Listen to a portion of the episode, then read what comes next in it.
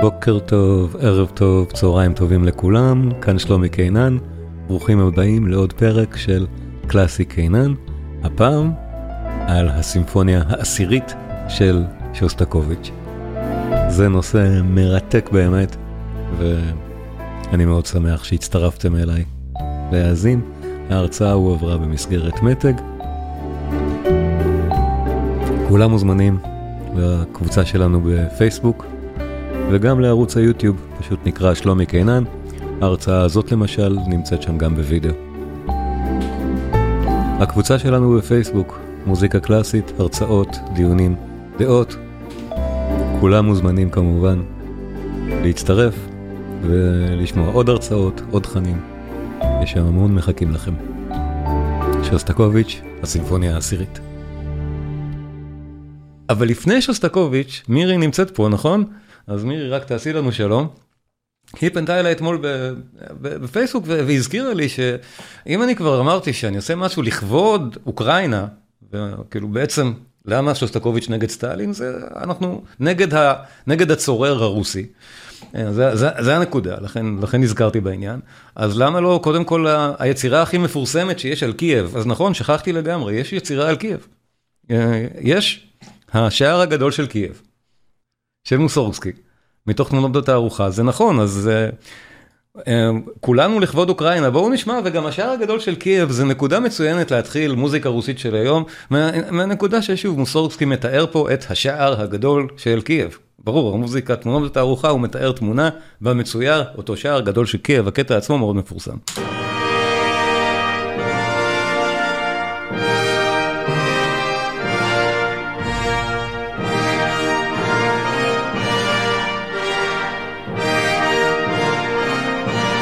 עכשיו, זה מאוד ידוע, אבל זה מתאר באמת שער גדול של קייב? אם לא היינו אומרים את זה, שאלה טובה. אני תכף אראה גם את התמונה שעליה זה מבוסס. כן, נכון, השער לא היה קיים, תכף אני אדבר על זה.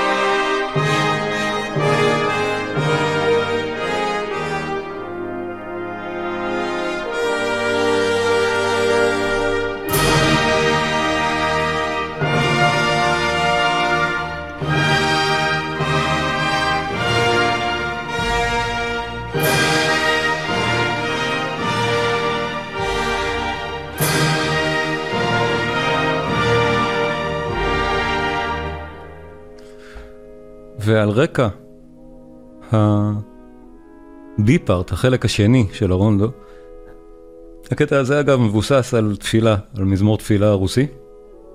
הקטע הזה שאנחנו שומעים עכשיו במוזיקה. כן, הציור של ויקטור הרטמן. כל תמונות בתערוכה, דיברתי על זה בהרצאה על החמישייה הרוסית, כל תמונות בתערוכה של מוסורצקי מבוסס על ציורים של אותו צייר, של אותו אומן, ארכיטקט, ויקטור הרטמן. אה, במקרה הזה באמת לא נבנה אותו שער לקייב. הוא זכה במכרז הזה, השער של הרטמן, אבל בסוף העבודה לא יצאה לפועל. ושוב, אותו נושא ראשון שמתאר את השער הגדול של קייב.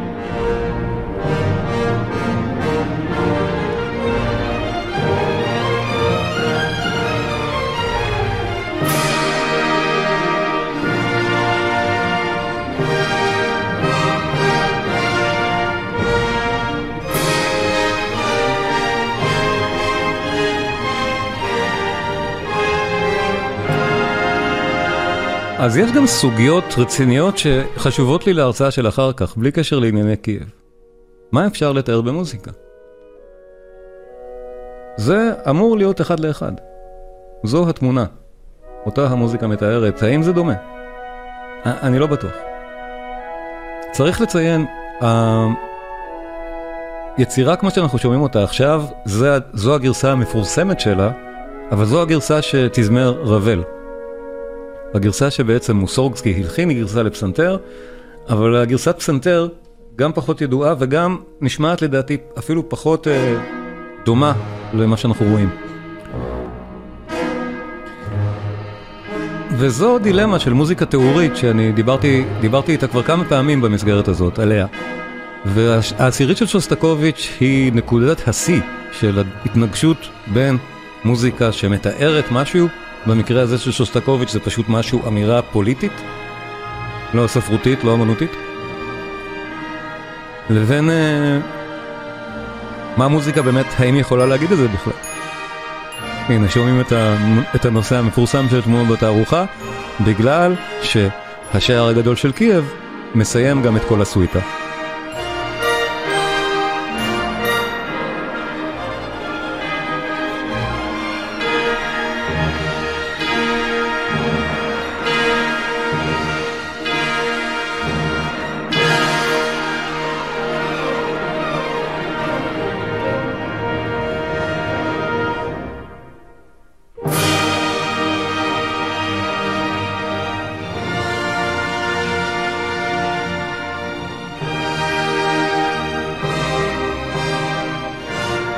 אז כן, מוסורסקי פה עושה את זה הכי גדול שהוא יכול, רבל מתזמר את זה גם הכי גדול שהוא יכול.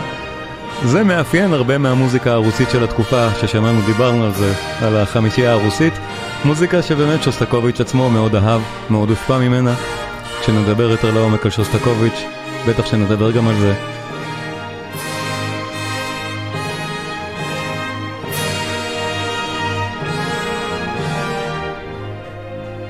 ועוד נושא רביעי, לפני שנגיע לסיום הבאמת גדול של כל הסוויטה תמונות בתערוכה. הרבה מהביקורת על מוסורסקי היא על הדברים האלה, כנראה שזה קצת גדול מדי.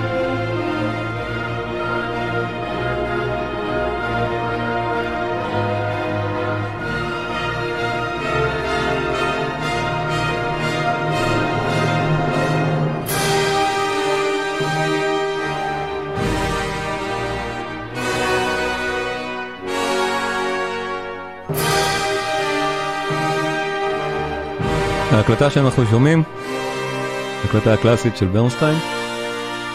יש את זה?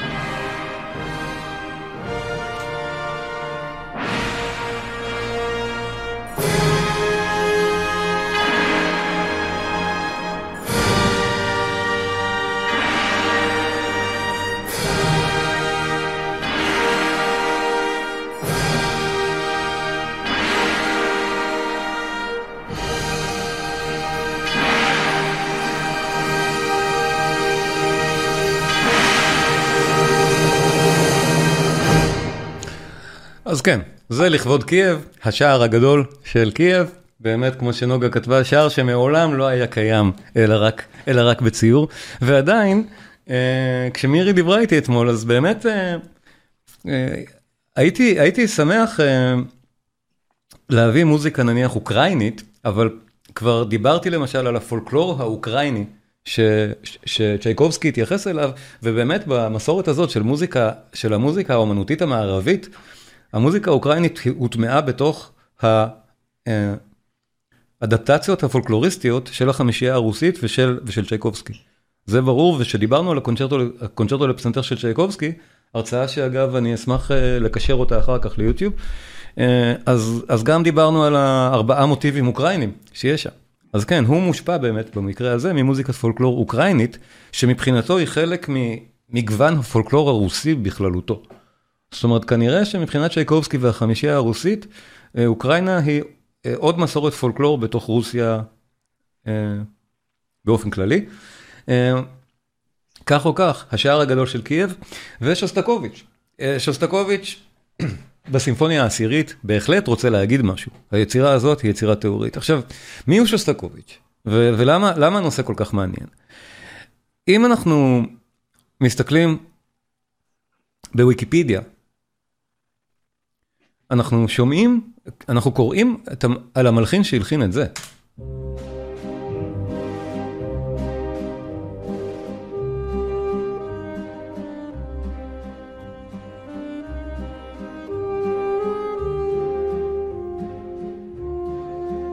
זאת אומרת מוזיקה שסטלין אוהב. גם אני אוהב, זה לא עושה אותי דומה לסטלין. אבל מבינים את הנקודה.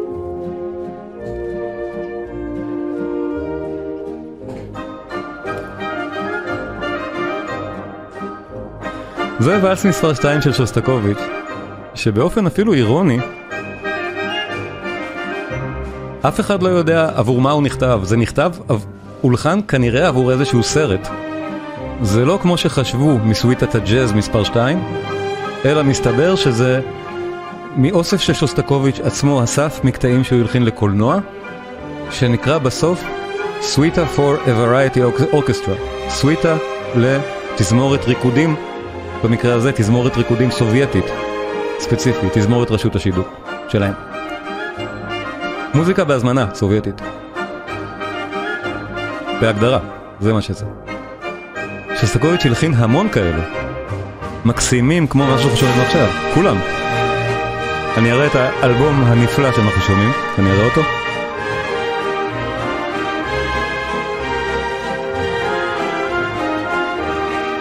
ממליץ לכולם, אלבום פשוט.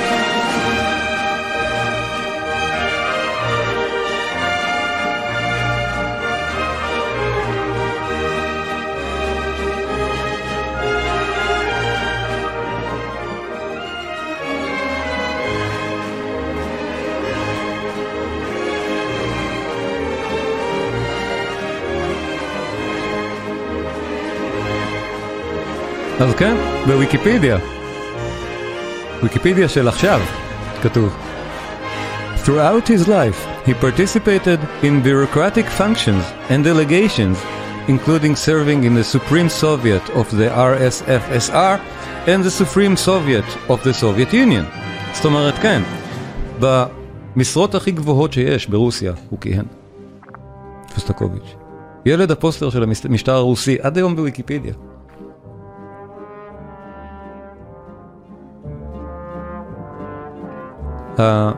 באמת ילד הפוסטר.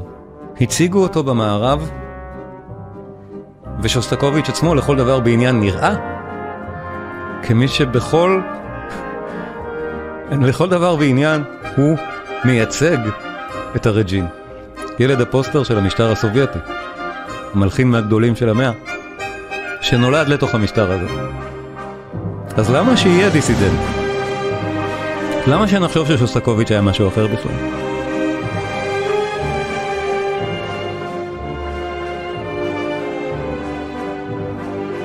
איזה מוזיקה.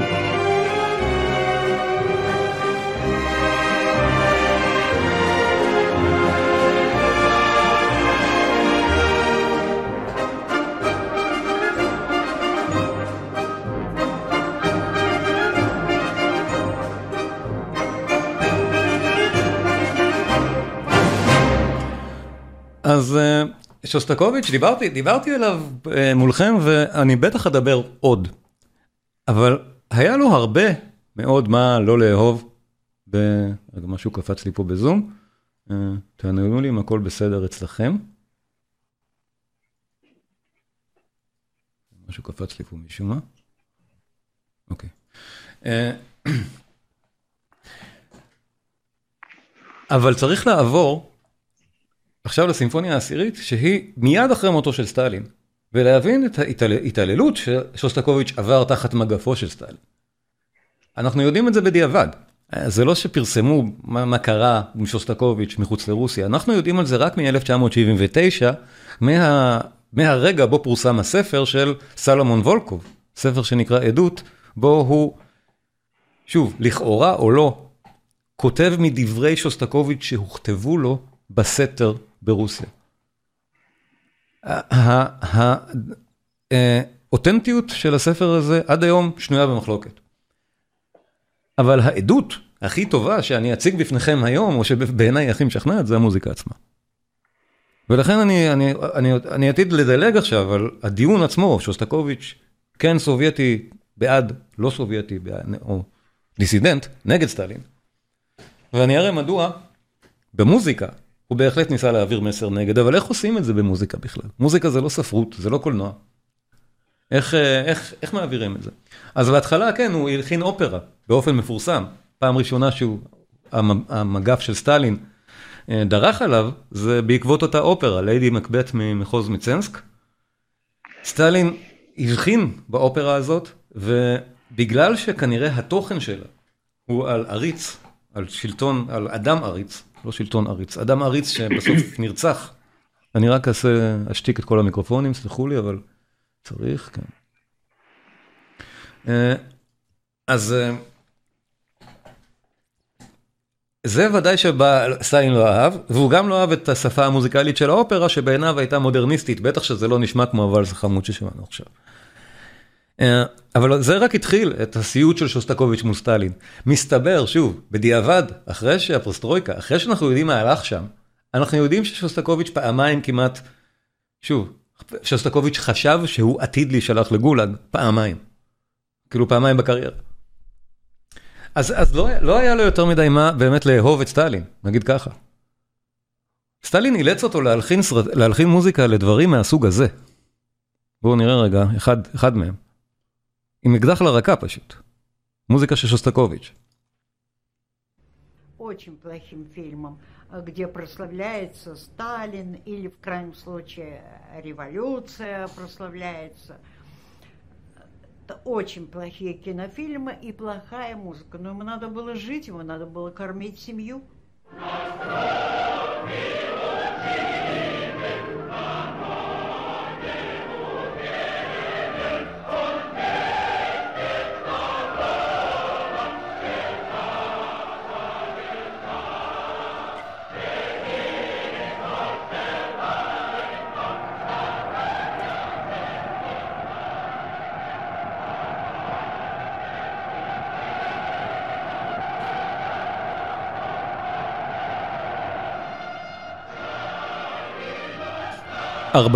ארבעים סרטים כאלה הוא הלחין. זה נורא. возвеличивался Сталин очень. Я думаю, что настояли бы, чтобы он писал, потому что это было указание Сталина. Сталин понимал, что это великий композитор, понимаете? Имя великое, и он хотел, чтобы фильм о нем был бы, чтобы все были первые лица, так сказать, создателями. Товарищи, сегодня мы празднуем великую победу над германским фашизмом.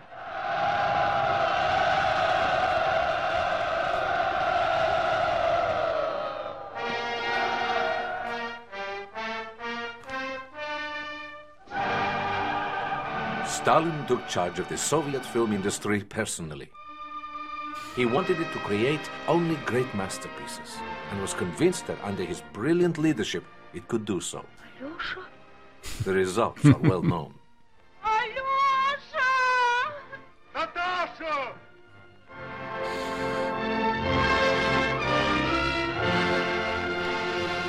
That's the only reason I managed to survive. Stalin decided that Shostakovich could write film scores, and he never changed his mind. שוסטקוביץ' באמת חשב שסטלין לא הרג אותו בגלל שהוא מלחין את המוזיקה לסרטים האלה. באמת או לא? אי אפשר לדעת. אבל זאת דעתו של שוסטקוביץ' כמו שהוא, כמו שכתובה בספר עדות. כך או כך, זו המוזיקה ששוסטקוביץ' צריך להלחין עבור. עם אקדח לרקה כנראה, עבור, עבור הסוהר שלו סטלין.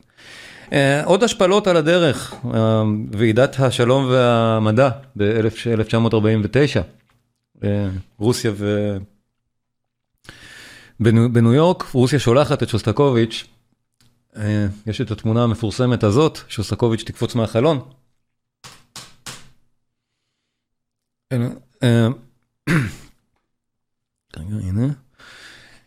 שהוא נאלץ לשאת שם נאום באמת אנטי מערבי אה, שמוכתב מראש ברוסית, אה, משהו על כוחות צבא ובריתות ודברים שבאמת מלחין לא מבין בהם בכלל, שהוא פשוט, ובאותו נאום הוא גם נאלץ להגיד עד כמה המוזיקה של סטרווינסקי למשל היא איומה, דברים מהסוג הזה. סטרווינסקי אחר כך התראיין ואמר שהוא מבין שאי אפשר לשאול את דעתו של אדם עם אקדח לרקה.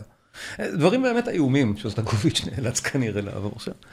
בכל מקרה, הסימפוניה העשירית מיד אחרי מותו של סטלין, לא שהאווירה ברוסיה השתנתה מיד, אבל שוסטקוביץ' תשע שנים לא הלחין סימפוניות בכלל, מהפחד שסטלין אחרי הסימפוניה התשיעית, בהזדמנות נדבר גם עליה. אבל אחרי הסימפוניה התשיעית, שוב, שוסטקוביץ' כל כך נבהל מסטלין, שהוא לא העז להלחין סימפוניות כמעט תשע שנים, עד מותו של סטלין. ואז, העשירית. הציפייה הייתה מגדול מלחיני רוסיה, להלחין, אה, להלחין אה, יצירה לזכר סטלין, לזכר שמש העמים. אה, הרבה מאוד יצירות הולחנו לזכרו של סטלין באותה תקופה שסטקוביץ' לא היה המלחין היחיד. הוא לא אמר שום דבר על מה זה. אבל רמזים אפשר לקבל, באמת, הוא לא אמר כלום. אבל שש שנים אחר כך, שבע שנים אחר כך, כשהקראתי קודם איך, שמקב... איך שהוא מתקבל לסובייט העליון, לרגל החגיגה הזאת, הוא מלחין את הדבר השמח הבא.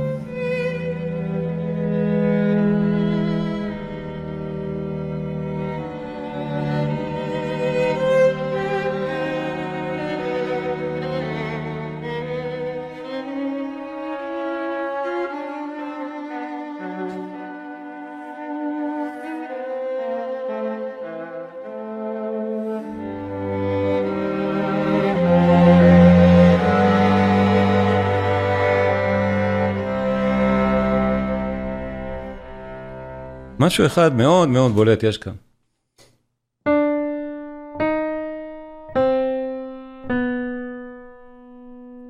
זה כל מה שמרכיב את המוזיקה ששמענו עכשיו. זו שורה של ארבעה תווים.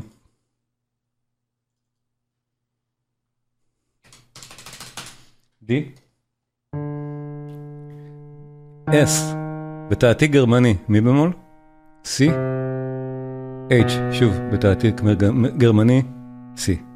זאת אומרת, רה, מי במול, דו, C. דימיטרי, בתעתיק גרמני, שוסטקוביץ'. ככה שוסטקוביץ' החליט שהוא מנגן את עצמו. שווה בקונטקסט הזה לשמוע באמת מה הבן אדם אומר פה.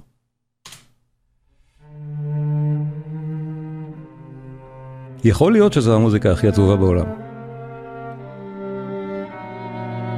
רביעיית מיתרים מספר, מספר 8 של שוסטקוביץ' מ-1960 היא בדיוק על זה, וזו אחת מהיצירות הקאמריות הנשגבות של המאה ה-20. שווה באמת להאזין לה. יצירה נהדרת. אני אשמיע רק את החלק, ה... רק את ההתחלה הזאת, על מנת שהמוטיב DSCH יהיה לנו בראש, כי הוא מאוד חשוב לסימפוניה, מאוד חשוב להבנת הסימפוניה. עכשיו שאלנו, איך מביעים משהו במוזיקה? הנה דרך. באך עשה את זה, ראשי התיבות של שמו B-A-C-H בפוגה מפורסמת. אז למה לא לעשות אותו דבר?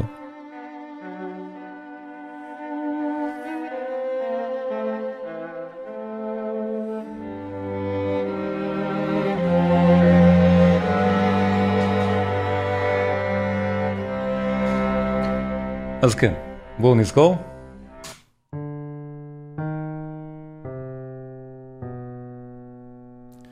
זה אני בטוח שהמוטיב הקטן של DSCH נמצא אצלכם בראש. ועכשיו, עוד פעם, בחזרה אחורה, כי הנחת העבודה של שוסטקוביץ', שהיצירות האלה עוד לא בחוץ. אף אחד עוד לא מכיר את זה. בדיעבד הוא כבר השתמש במוטיב הזה בכמה יצירות קודמות שהוא עוד לא פרסם. שוב, הרבה מאוד דברים שהוא לא פרסם מפחד המשטר, סיפור אחר. זה הפעם הראשונה שהמוטיב הזה מושמע באופן פומבי, בסימפוניה העשירית. אבל היא לא מתחילה בזה, היא מתחילה במשהו אחר. אנחנו, אני לא אשמיע שום, כמעט שום פרק מהיצירה במלואו, כי החשוב לי כאן הפעם, זה ניתוח מסוג שונה. בואו נראה מה קורה לשוסטקוביץ'. אבל בשביל זה צריך להבין באמת מה, מה קורה למשל באמת מההתחלה? שפה זה עדיין לא שוסטקוביץ', הוא עוד לא מככב כאן. אנחנו בפרק הראשון של הסימפוניה, נמצאים בכלל באווירה שונה, מאוד uh, מסתורית ודי מפחידה, עם דמות אחרת שמופיעה כאן.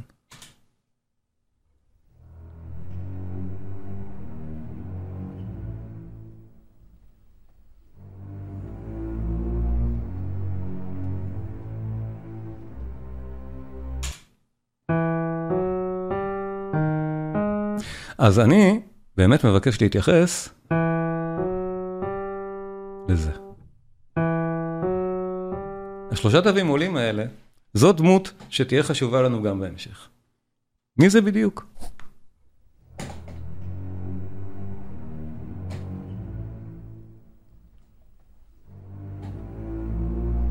אבל האווירה התזמורתית ששסטקוביץ' מייצר כאן היא נהדרת. היצירה זכתה להצלחה ענקית. מרגע שהיא ראתה אור, בבכורה שלה, בלנינגרד, בנובמבר 53. אה, ההצלחה שלה הייתה כל כך גדולה שה standing ovation, הקהל עמד והריע שעה, גם שם, גם במוסקבה, ואחר כך בכל אירופה. הסימפוניה העשירית של שוסטקוביץ' היא יצירה שנוגנה והוקלטה הרבה מאוד במאה ה-20, מכל יצירות המלכים. זו והחמישית. בעיקר כי היא כל כך יפה. הצליל שלה הוא נהדר.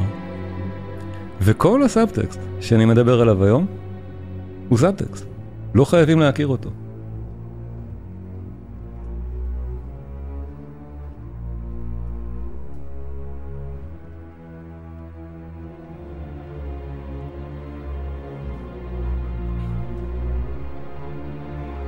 אבל אנחנו בהחלט מקבלים את האווירה ששוסטקוביץ' רוצה שנזכור בשביל ההמשך.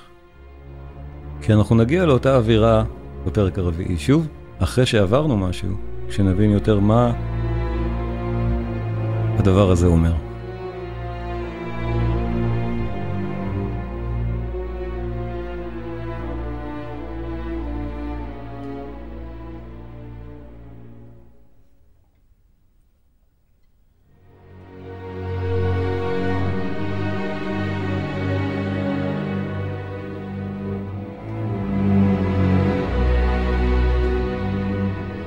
אז באמת לא פלא שאותם באמת נוער, חבר'ה מאוד צעירים בוונצואלה, כל כך מתלהבים לנגן את המוזיקה הזאת. הכניסה הזאת עכשיו, הרגעים היפים.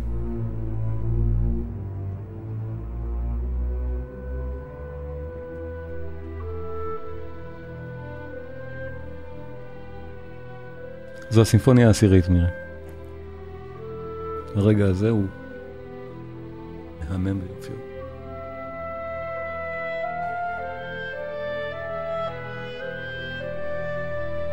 מאוד מאפיין את המוזיקה של שוסטקוביץ', התחושה הזאת של נקודת עוגב, מה שנקרא, נמוכה. ומעליה התרחשויות נהדרות.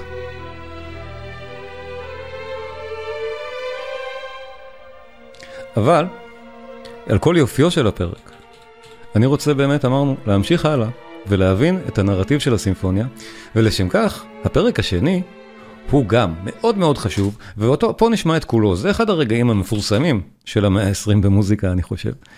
וזה למשל השפיע מאוד על, על מוזיקה קולנועית. Uh, ברור. קהל, שוב, בקונצרטים, הבכורה של, היצירה פשוט לא ידע מה היכה אותו פה. זה הרעש הכי גדול שהם שמעו באולם קונצרטים עד אותה נקודה. זה מה שכולם אמרו, שוב, אנחנו היום כבר בעידן אחר לגמרי. צריך להבין איך זה היה נשמע ב-1953. עכשיו, פה ברור, המוטיב המאיים ששמענו את שלושת התווים ממקודם, הופך להיות משהו הרבה יותר ברור פה, בסגנון של מוזיקה באמת עממית מהקווקז, מרמזת בהחלט כלפי מישהו, שוב עם אותם שלושה תווים עולים, שכבר ניתן די להבין שזה סטלין. שוב, זה מרמז. הדבר הספציפי הוא לא זה. אבל בואו נשמע, למשל, כאן הוא רק נכנס.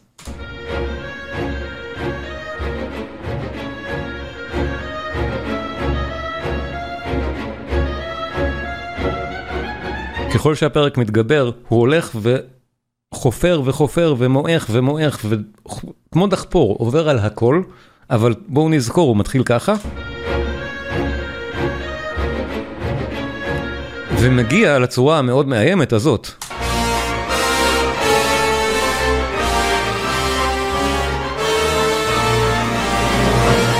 ואת התקדמותו של הצורר הזה, כדאי, כדאי לזכור. כי זה אלמנט, שוב, כספוילר, יחזור בצורה מאוד אפקטיבית בסיום, ה... קונקלו... בקונקלוס... סיום הקונקלוסיבי של הסימפוניה. צריך יהיה לשמוע את זה אחר כך, אני באמת לא רוצה להרוס את המסקנה. בואו נשמע את הפרק. אחד מהרגעים החזקים, אני הרגע מאיזה הקלטה אני משמיע, הקלטה נהדרת של ירבי.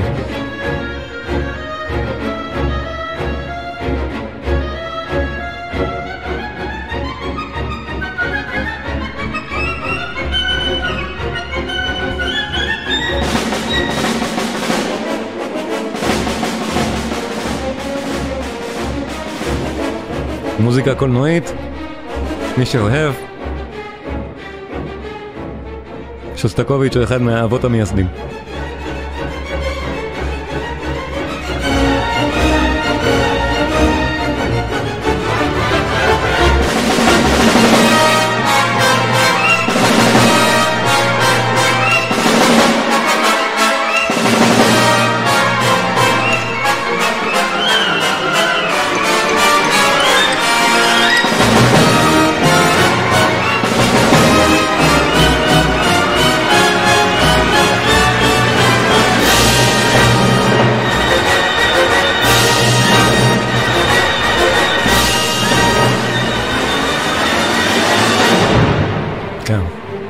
זה באמת setup קולנועי לגמרי, ולמאחרים, אני מזכיר, התמיכה שלכם מאוד מאוד עוזרת. אלה הפרטים שלי, שלומי קינן, והעברות 054-774-7771, או לחשבון מזרחי טפחות, סניף 423, חשבון 253-276. זה תכנים מהסוג שבאמת אקסקלוסיביים עבורכם. אין, אה, אין מילים להודות כמה זה עוזר. תודה רבה. נמשיך. מוזיקה קולנועית נהדרת של שוסטקוביץ'. הדבר הזה הוא... לא פלא שהחבר'ה האלה כל כך נהנים לנגן את זה.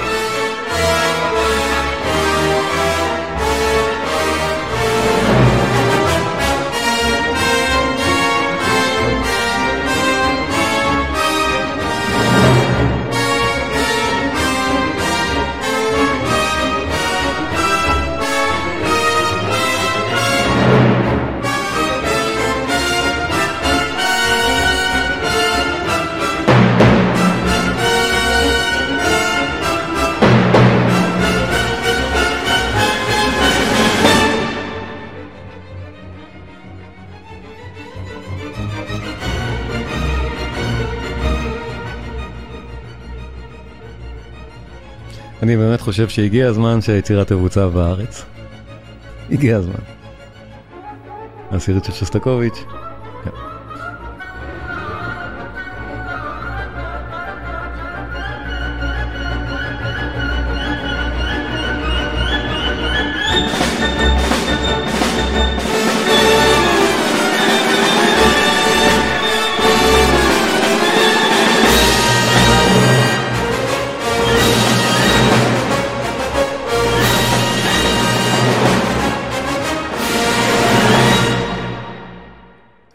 ואחרי הרגע הבאמת אה, הפרוע מאוד הזה, שבו משהו מוצג כדחפור שפשוט מועך הכל, וממש שומעים את זה במוזיקה. האווירה מתהפכת. פרק השלישי, האווירה היא באמת של מריונטות, של מוזיקה של בובות על חוט. אחת הבובות, יש כמה, כמה מוטיבים. אחת מהן, אנחנו נזהה כידידנו,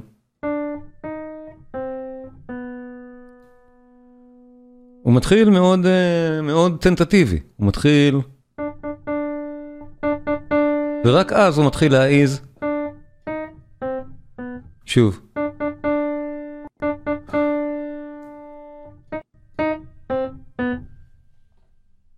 וכל מיני אינטראקציות שלו. שוסטקוביץ' עצמו, מנגן את עצמו.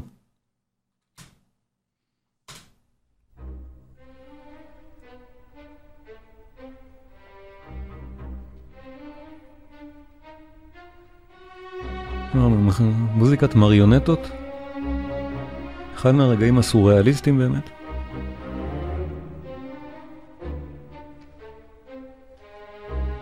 ואם אנחנו בפורים, הפרק הזה מאוד פורימי מאיזשהו סוג.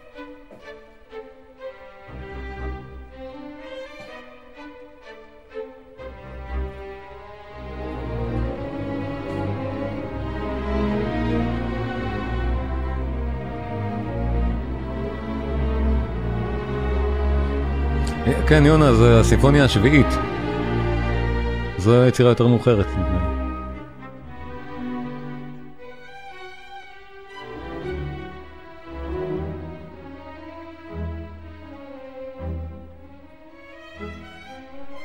שימו לב, שימו לב, שסטקוביץ' הולך לבוא.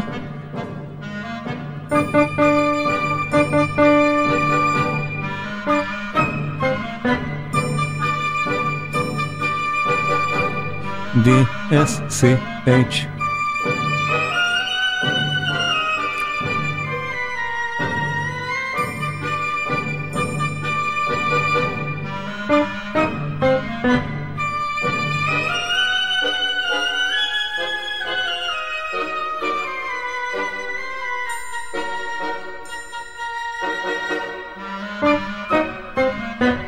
זהו, כבר תוכלו לעקוב על זה בעצמכם באוזן.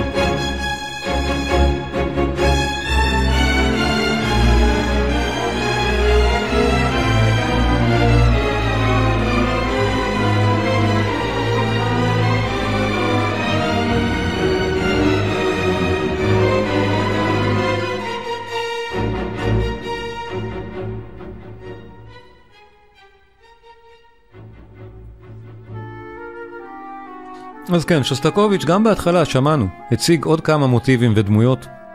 אנחנו לא מתייחסים אליהם כרגע, בהאזנה נוספת לסימפוניה תוכלו לה...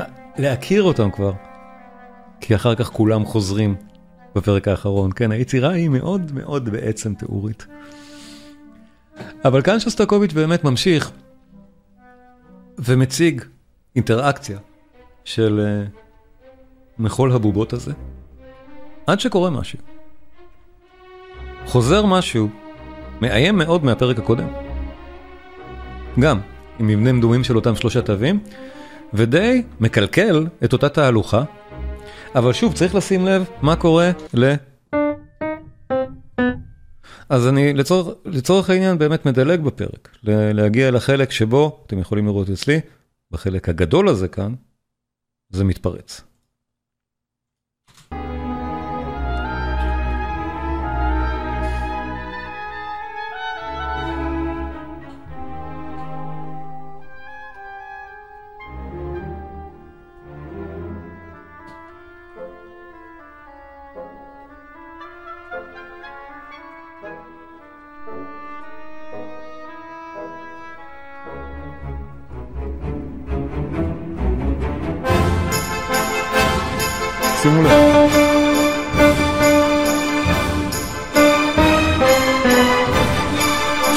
שוסטקוביץ' מתאר את זה.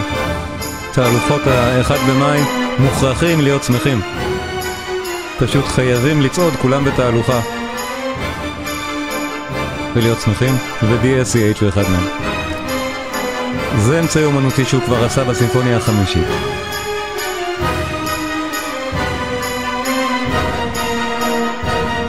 הוא תיאר את זה בעדות שמרביצים לך עם פטיש על הראש ואומרים אתה מוכרח להיות שמח. והנה שוב, מישהו מגיע מהפרק הקודם.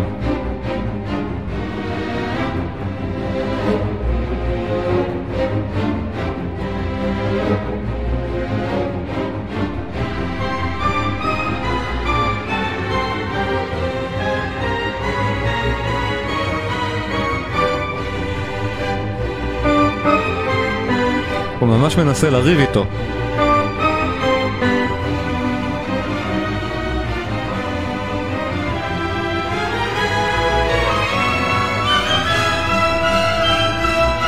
ועכשיו ממש הולכים מכות.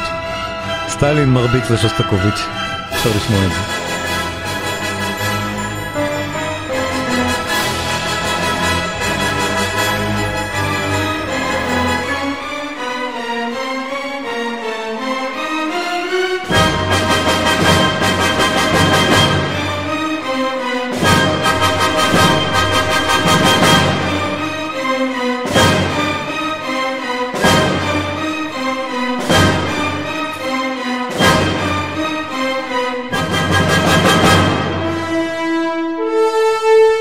הקרן הזו, זו אחת מהדמויות שהיו בפרק. גם לה מרביצים. ובאפיזודה הבאה, שוסטקוביץ' מובס, הפרזה שלו יורדת למטה, למטה, למטה. שימו לב.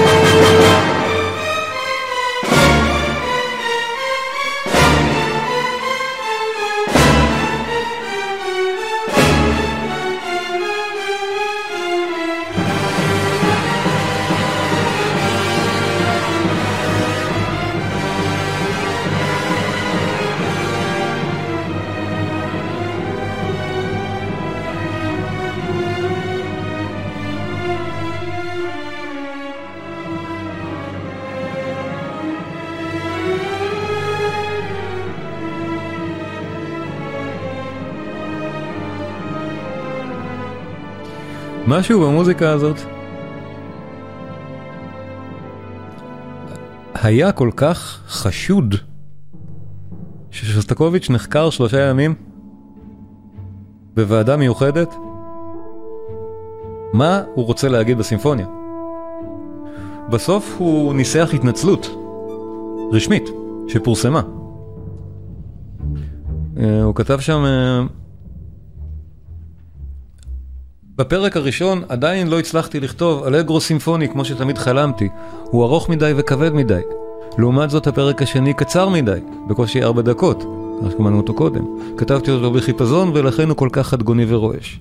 הפרק השלישי די מוצלח, אבל לא לגמרי, גם הוא מעט ארוך מדי ומבולבל ולכן הוועדה צודקת לגמרי בטענתה שהמוסיקה נשמעת כמתעתעת לאוזני המאזין הסובייטי השפוי. על הפרק הרביעי אני מתנצל בפני הוועדה המכובדת וציבור הפועלים הסובייטי כי התכוונתי לתת הרגשת ניצחון גדול אחרי מאבק, אך לא הצלחתי, וכך יצא שתחילתו האפלה והאיטית של הפרק מפריעה לניצחון להרגיש שלם. ככה הוא יצא מזה. אבל כנראה הרגישו שמשהו לא בסדר במוזיקה. שלושה ימים של חקירה.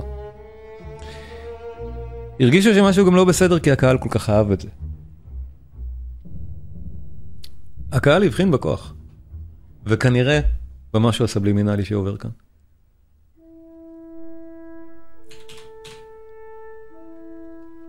אבל זה לא נגמר פה. זה הפרק השלישי, ואנחנו שומעים את שוסטקוביץ' חוזר להתחבא, יחד עם כל שאר המריונטות, אחרי ההתפרצות הגדולה של הדחפור.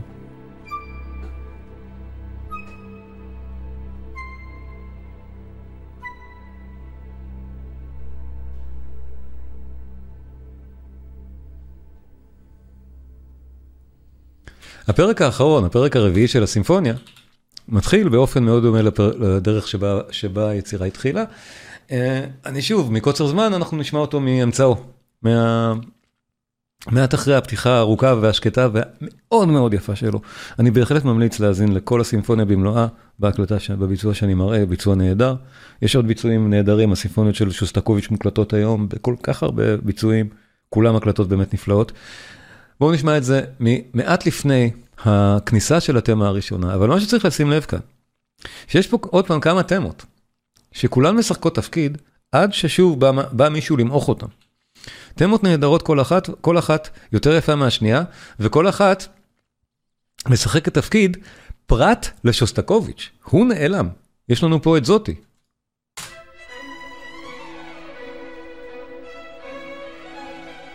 חוזרת נהדר פה.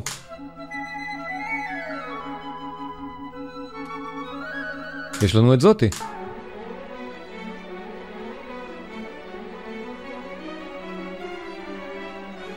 יש לנו את זאתי.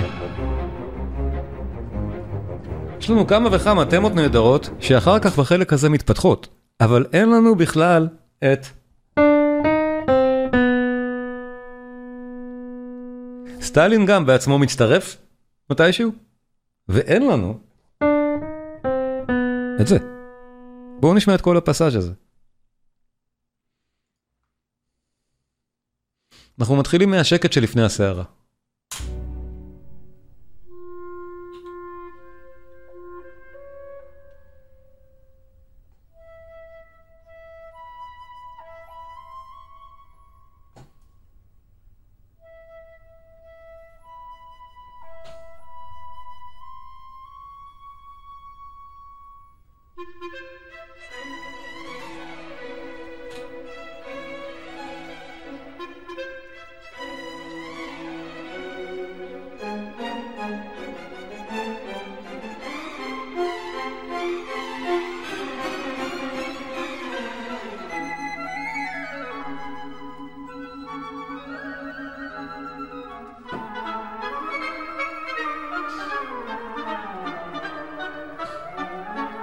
נושא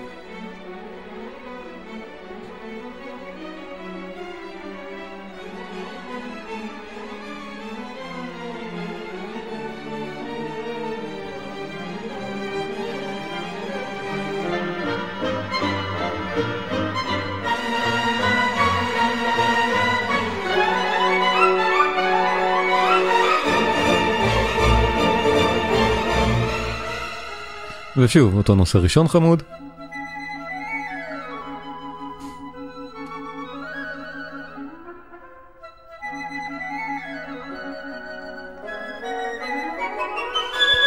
וה... יש פה רגעים שנשמעים ממש כמו סרט מצויר. ההשפעה של שוסטקוביץ' היא עצומה. מי שמכיר למשל את המוזיקה של משפחת סימפסון, וזה פה המון השפעות.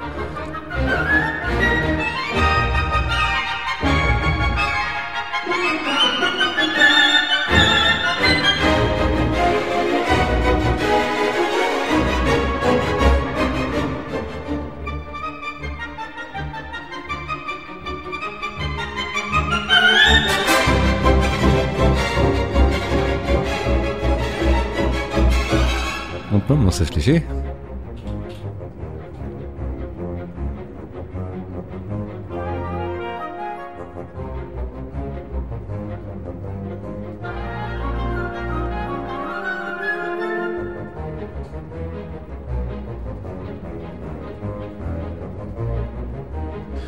ועכשיו, מאוד יפה איך שוסטקוביץ' באמת במיומנות ענקית של מלחין נהדר מפתח את שלושת הנושאים ביחד, אחד על השני, על השלישי, עולה ועולה ועולה.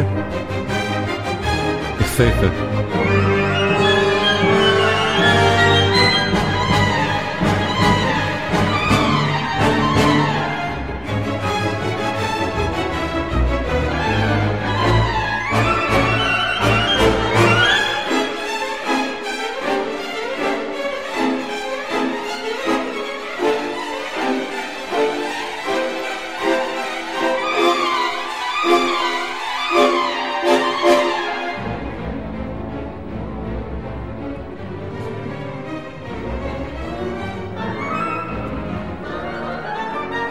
אז ברור מכל האווירה וכל הבנייה הזאת שמשהו עתיד לקרות באמת כמו שקרה כבר בפרקים הקודמים. שמישהו עתיד לבוא ולמעוך את כל, הבא, את כל הנושאים ואת כל המוטיבים, אבל מה יקרה?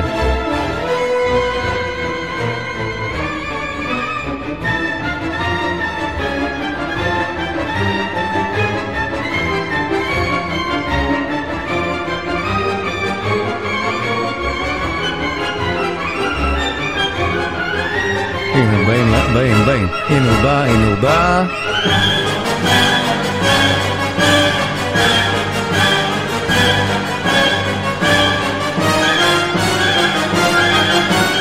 לא שמענו את DSCH כל הפרק. הוא מחכה. כי מישהו צריך לעצור את סטלין.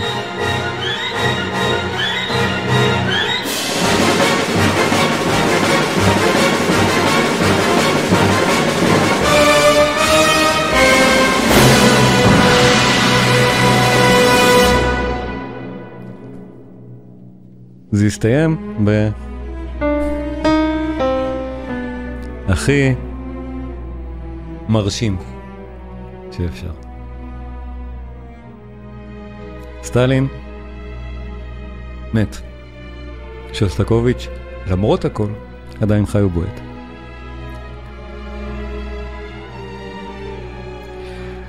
אז כן, סוג של משהו לזכר סטלין. והנה, עכשיו, DSCH, חופשי ומאושר לכל שאר סוף הפרק, הבאמת מרשים יחד עם שאר הנושאים ששמענו, כולם מרגישים מאוד נוח ומאוד נעים לנגן לנו חגיגה אמיתית סוף סוף, שהצורר לא מאיים לקטוע אותה.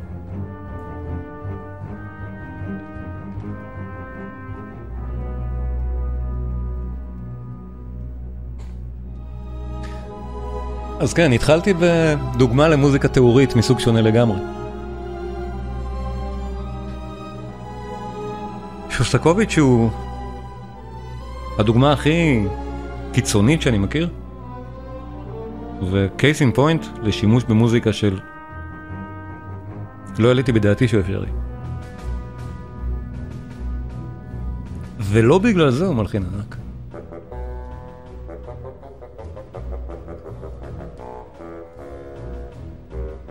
אבל הדרך שבה הוא מעביר פה את המסר החוצה, מתחת לרדאר של כולם, זה פשוט מעורר השתאות. חזרנו לתמה הראשונה.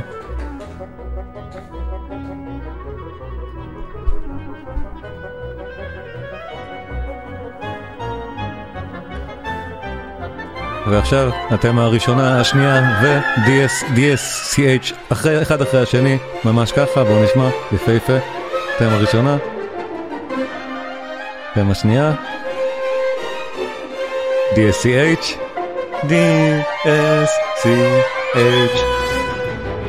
DSCH עכשיו, בתוך כל המרקם התזמורתי הנהדר הזה.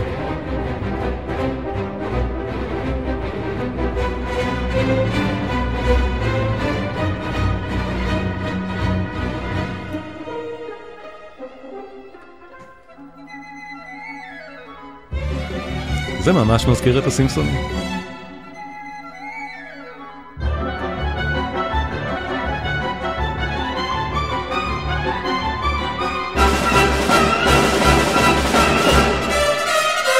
D-S-C-H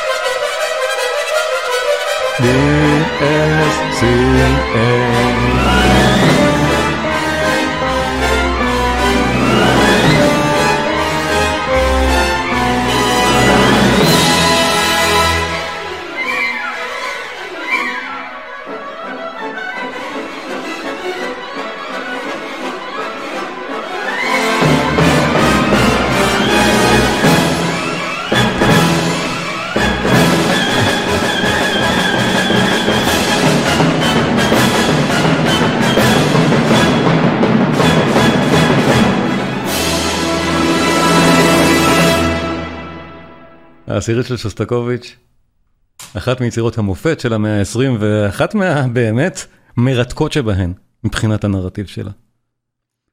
שוסטקוביץ' יש לו עוד כמה עם נרטיב מהסוג הזה, כל פעם הוא דיסידנט באופן שונה מוזיקלית, שזה מקסים כשלעצמו, אבל לסיום, אני באמת רוצה, כ, כ, באמת אה, משהו שהוא לא, לא טעון בכלל, אלא פשוט כמו שהתחלנו עם הוואלס, בואו נסיים בעוד קטע פשוט מקסים של שוסטקוביץ', שהוא הלחין עבור בנו, עבור מקסים שוסטקוביץ', שינגן בגיל 19, אה, לרגל סיום הלימודים שלו בקונסרבטוריום. מתנה עבור הקונצ'רט השני לפסנתר של שוסטקוביץ', פרק שני, אחד מהרגעים לדעתי היפים של המאה ה-20 גם.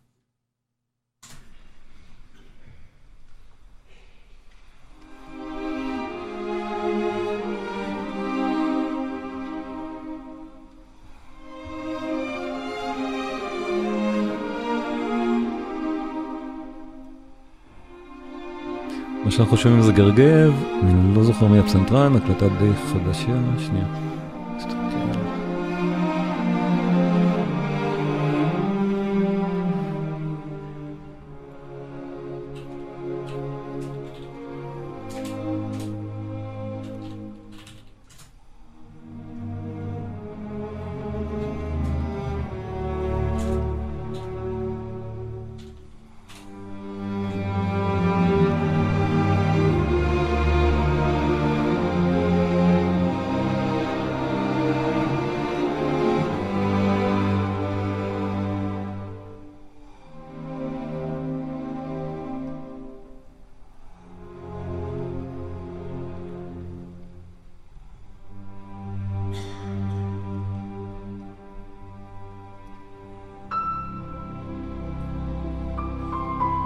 פה ממש לקח רעיון מבטהובן, כל כך אוהב את בטהובן. כן.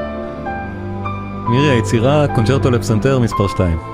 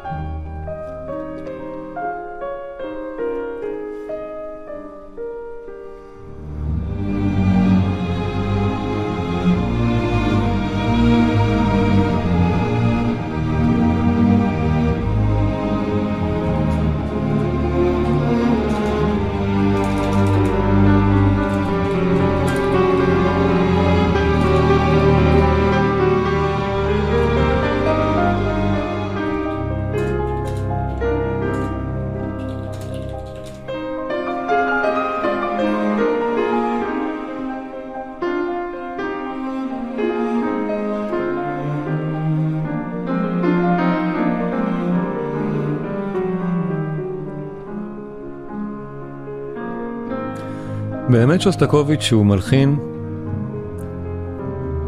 נפלא, פשוט נפלא. הוא נפטר ב-1975, זאת אומרת, הוא... זה פחות מדי זמן בשביל שאנחנו נגיד וואו, הוא מהענקים. אבל הוא כן, הוא מהענקים. לדעתי. 15 סימפוניות, 15 רביעיות מיתרים, זה כבר רפרטואר ש... משתווה לכל דבר של המאה ה-19. מלחין אחד של המאה ה-20 שאפשר להתעמק בו, באמת לצלול, כמו שצוללים למלחינים מהעבר, זה שוסטקוביץ'. שומעים את זה בכל תו, אני חושב.